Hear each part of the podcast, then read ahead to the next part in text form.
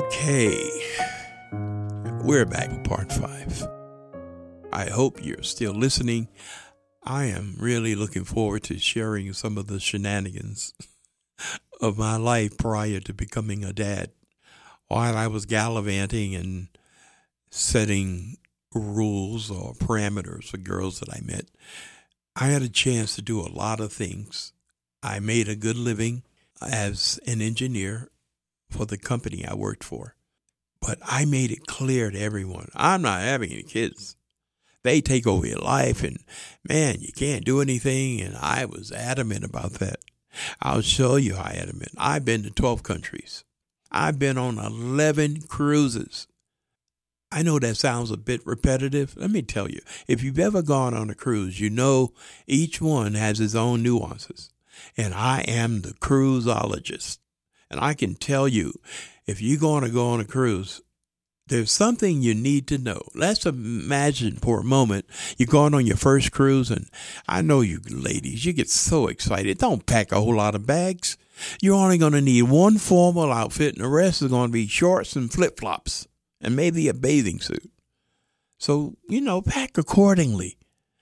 But let's say you get to the boat and all the people are there and they're trying to get everyone checked in. And finally, they assign you your cabin and you go upstairs to the cabin and you're so excited. You want to tour the ship. And the person you with says, Well, why don't we take a bath and change clothes? You know, we've been in these clothes all day and I want to be fresh when we're meeting people at dinner and slam, it hits you. Oh my goodness. The toiletries and the other clothes are in the luggage, and you're not going to see your luggage till 10 at night or later. You got a, more than a thousand people. It's a lot of luggage to distribute. So when you go on your cruise, in a handbag that you keep with you, pack the things you need so you can change clothes and freshen up. Remember, Reuben told you that. And it is true because you don't think about it because you're so excited about other things. Further into some of some of the segments I'll do, I will revisit the cruises and I tell you about gratuity and how you don't really have to pay unless you want to and how you go about it and how you get there and you're the first one in the line. I wonder how that happens. Well, you stay tuned. I'm going to tell you about that because I perfected it. Remember, the cruiseologist told you all about that. Well, that's how my life was. Just going on cruises, and every young lady I asked, most of them hadn't gone before, so they said yes. And we go, and most of the time we have a nice time. Well, on cruise number six, I took this young lady and I said, Remember, you bring one formal outfit. And she said, Okay. I said, Remember now. She said, I got it. We go on a cruise. The formal night comes. I go in the bathroom and change into my my tailored three piece tuxedo. I come out thinking she's gonna go in the bathroom and change, and she's already put on some clothes. And I, I said, "When are you gonna dress up for the for dinner?" She said, "I am." I said, "What? What? You look like hoochie mamas or us. What are you wearing? We have to take pictures tonight, and that's forever." She said, "I don't know what you're talking about." I said, "Oh my God, what have I done?" I said, if you've been over, everyone's going to know what's on your mind.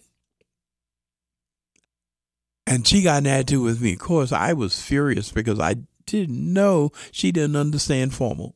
I I just took my tux off and went up on the promenade deck and and didn't even come back to the room. I even asked the ship purser, "Are there any airlines at our ports of call. Can I maybe get off? I was to just let her have it because everything, she could have gotten back home. Everything was planned. But they said, no, sir. I said, oh, no. It was the worst experience. And I decided then, after seeing something on the cruise that most guys don't notice because they always go with other girls, girls would go with girls on the cruise, but guys will not go with guys. That means there are always spare girls. I went on the next five cruises alone. Holy smokes. It was like a fox in a henhouse. Because the girls, the cruise put you in such a romantic mood and they end up dancing with the officers because there are no available men. And then when I met this girl and she said, Who are you with? I said, I'm no one. She said, Yes, you guys lie. I said, I'm not. And she said, Prove it. I said, Tell you what, you come to my suite. If there's nobody there, we'll have breakfast together. of course, she she came and the rest is history.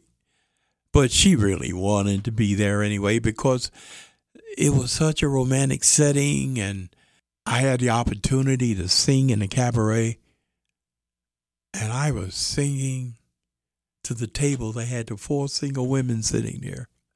And I picked the one I liked, pulled her up on the floor, and I'm holding her while I'm singing.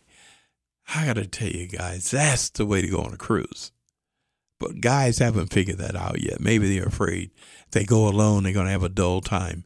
No way, unless you're introverted. Anyway, that's an an excerpt of my cruise experiences and and some of the things I used to do before and after. The after, of course, going alone.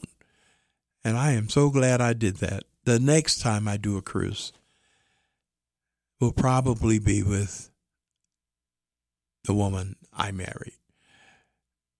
I'll explain more about that later when we talk about Princess. Well, one day in my gallivanting, I took this girl to Boston Market for dinner. This very friendly young lady waited on us behind the counter.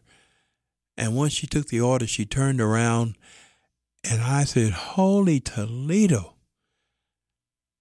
Boy, talk about bootylicious. I almost forgot who I was with. and she turned back around and I was grinning. She says, Is something else? I wanted to say, Yes, you. But I wouldn't be rude to the girl I was with. And before I left, I left my card with the manager and told her to give it to her. And finally, she called. This is the strangest thing. She called me up. This girl worked two jobs, McDonald's and Boston Market. I know she, when she was off, she was tired, but she called me and I started talking. And since I didn't ask questions, I assumed she was listening. She told me later that I talked so much, she went to sleep and woke up and I was still talking. what an auspicious beginning. And even in spite of that, she still agreed to see me again. And that was when she told me she'd been married, uh, that she was from Africa, West Africa, and that she'd had several miscarriages and her husband fooled around and that terminated the marriage. And she said she said she couldn't have children. Remember, I told you earlier, I didn't want kids, so I'm thinking this is perfect to myself. Boy, four months later, I went over and said, you know, I made an appointment for you. She said, for what? I said, I want you to check for pregnancy. She said, I'm not pregnant. I said, you forget I was there? And I took her to the doctor and they did the ultrasound. And the lady said, There's that little princess right there. And that became my daughter's nickname. I never forgot. And I asked the doctor, why was she having miscarriages? Because she has my child now. So this is this is different. And the doctor said, physically she's fine. I figured maybe she works too long. After hearing that, and she's now four months. When she had four and a half, I had her come over and said, This is what you're going to do. You're going to quit both jobs. You're going to terminate your lease where you live. I will pay the termination fee. I'll pay your bills. You move in to my house. And she started to say, I'm not. I said, This is this is not a democracy. This is a dictatorship. You moving in. Two weeks. You're not going to kill my child like you did the others. And I know it's a cruel thing to say, but it was real. And two weeks later, she'd moved in. And four months later, a seven pound, 5.2 ounce, 21 inch long life came into this world. And I was holding the mother's knee when I saw this baby. It absolutely took my breath away to witness the miracle of birth. And my life was forever changed. Princess, the new love of my life, and just how it changed me as a man for the better.